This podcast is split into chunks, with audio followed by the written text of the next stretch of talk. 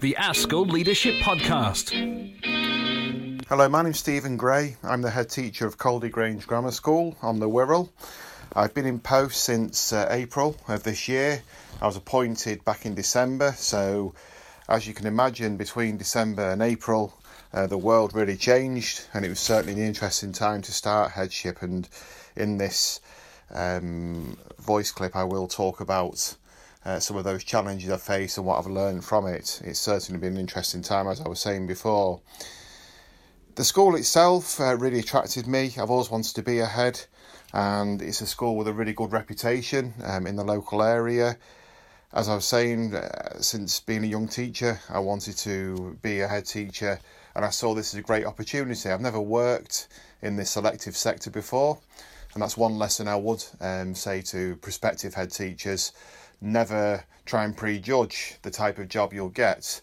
Um, I did think when I went into the process that I wouldn't uh, really stand a chance, having had no previous experience in the in the selective sector, and I got the job in the end, which really did in many ways surprise me, uh, which is wrong, I know. You should have more belief in yourself, really. But nevertheless, it was a lesson that I learned there, and I know why I got the job. I mean, it, it just fitted, and I always tell people that when I interview myself and interview the people, when they're not uh, not successful, I do always say to people that the right job comes along, and you know it's the right job when you get it, and that certainly applied to me. It is similar to what I expected. Um, I was a deputy for eight years, so I did have quite a lot of insight into being a head. Um, I dealt with some quite high-level cases in my previous uh, role, also had a lot of responsibility and autonomy as well. But nothing does quite prepare you for headship, I don't think. It's it's the fact that you are the face of that school and the eyes are on you. Uh, even when you don't, you don't think that, or you're not aware of that, everybody's watching your moves. And that, that's something to get used to. As well, even recently, people have said about um, certain events and, oh, uh, then the head will speak. And then I think, oh, oh that's me. Um, it's strange when you talk about the head. Um, it, it, it, it's strange to to get your head around it all. Really, that that is you, um, and that's certainly one different thing. It's little things like that really that have, have, have seemed different to me. Really, in terms of uh, tips for people moving forward, what I've learnt is that relationships are everything, and I mean that with all the stakeholders. Really, uh, the governing board. Uh, the S L T around you, they are your key people, really. You've got to have a really close-knit um, S L T with an open and honest, honest uh, relationship with them. Um, challenge as well, uh, between each other. Professional challenge is really important. But those relationships are really important. All staff too, and I include support staff there. Support staff uh, can get overlooked by people, but they play such an important role in schools, and it's really vital to get those people on board with you and make them feel valued um, and, and all part of that same team, if you like, moving forward. What I've learnt as well is to be yourself. It's really important to be yourself in this job. Um, you know, you can't be somebody you're not, uh, certainly not in this position.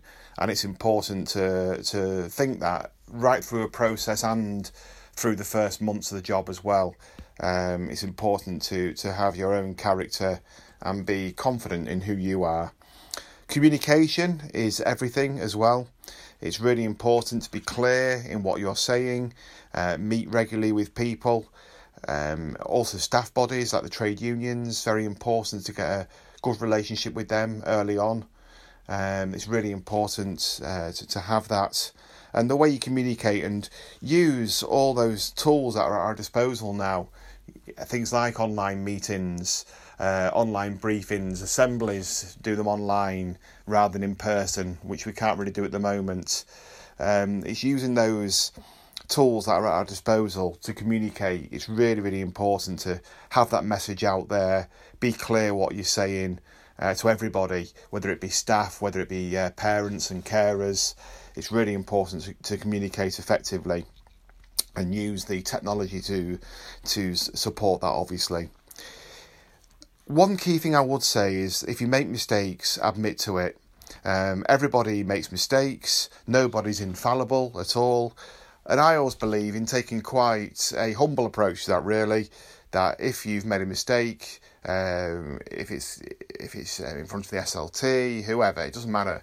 You've got to admit it. And I think you get more um, trust, if you like, and better relationships by doing that. I think it's really important to have that as well. I think as well, create opportunities for development for staff. That's really important. I've done that early on. I've um, come up with a couple of new positions that I felt the school was needed, and it's good to get some movement going in the school and get some allies, if you like, early on, who can see, you know, from the staff body, who can see that you are um, all for developing them and moving the school forward. Seeking to understand others is important. You, you realise ahead there's so many different types of people, so many different types of leader on your own team, within the staff. You've got to understand people, really, and what makes them tick. And also you'll find there are relationship issues between some of the S L T members, maybe, or the governing board, uh, maybe between the governing board and the S L T. But nevertheless, you've got to really seek to understand people, not shoot from the hip in inverted commas. Um, think why it is people are taking this standpoint or this viewpoint, and how can you help them to move that situation on. Understanding people and their style is everything, really, and uh, I think we can avoid a lot of conflict just by better understanding of people and using your emotional intelligence.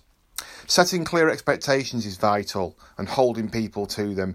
You don't need to be ruthless, um, to use that word at all as a head.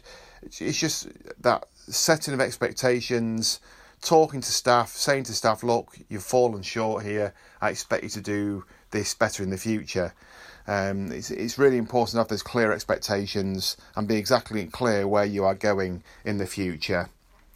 Consultation is important, um, whether it be with the S L T, with, with the professional associations, with staff.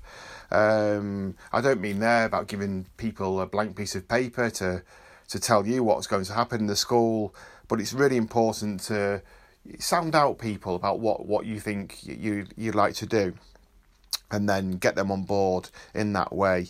And one thing my previous boss told me was, make sure things are bomb-proof, as he called it, before launching them.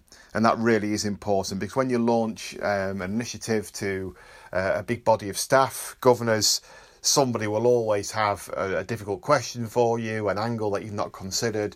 So really do try and consider all those angles, and don't don't be ashamed, afraid either, um, to take on board what other people say and modify what you've done if people do come up with a better idea. And really, want to finish, I'll say one final thing I've learned is that you're only as strong as your team around you. That is really clear. I, I think there still is this notion that we can have super heads who can run schools on their own. Uh, that's impossible, as you probably know.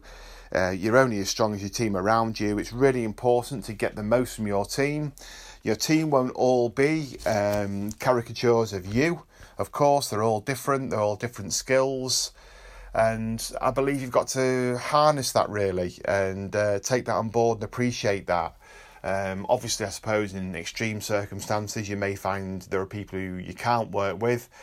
Well, I suppose you have to make a big decision there then about the direction you take that. But I think most people are there for the right reason. They all have their own, as I was saying before, characters and uh, and ways of doing things. But it's really important to get those people on board and uh, to move forward as a team. And really, you are only as strong as that team. And capacity at all levels. I was saying before about creating leadership capacity at lower levels in the school as well. It's really important to do that and get that team, uh, the school team, moving forward to then, of course, move the school forward. Thank you for listening. The Ask School Leadership Podcast.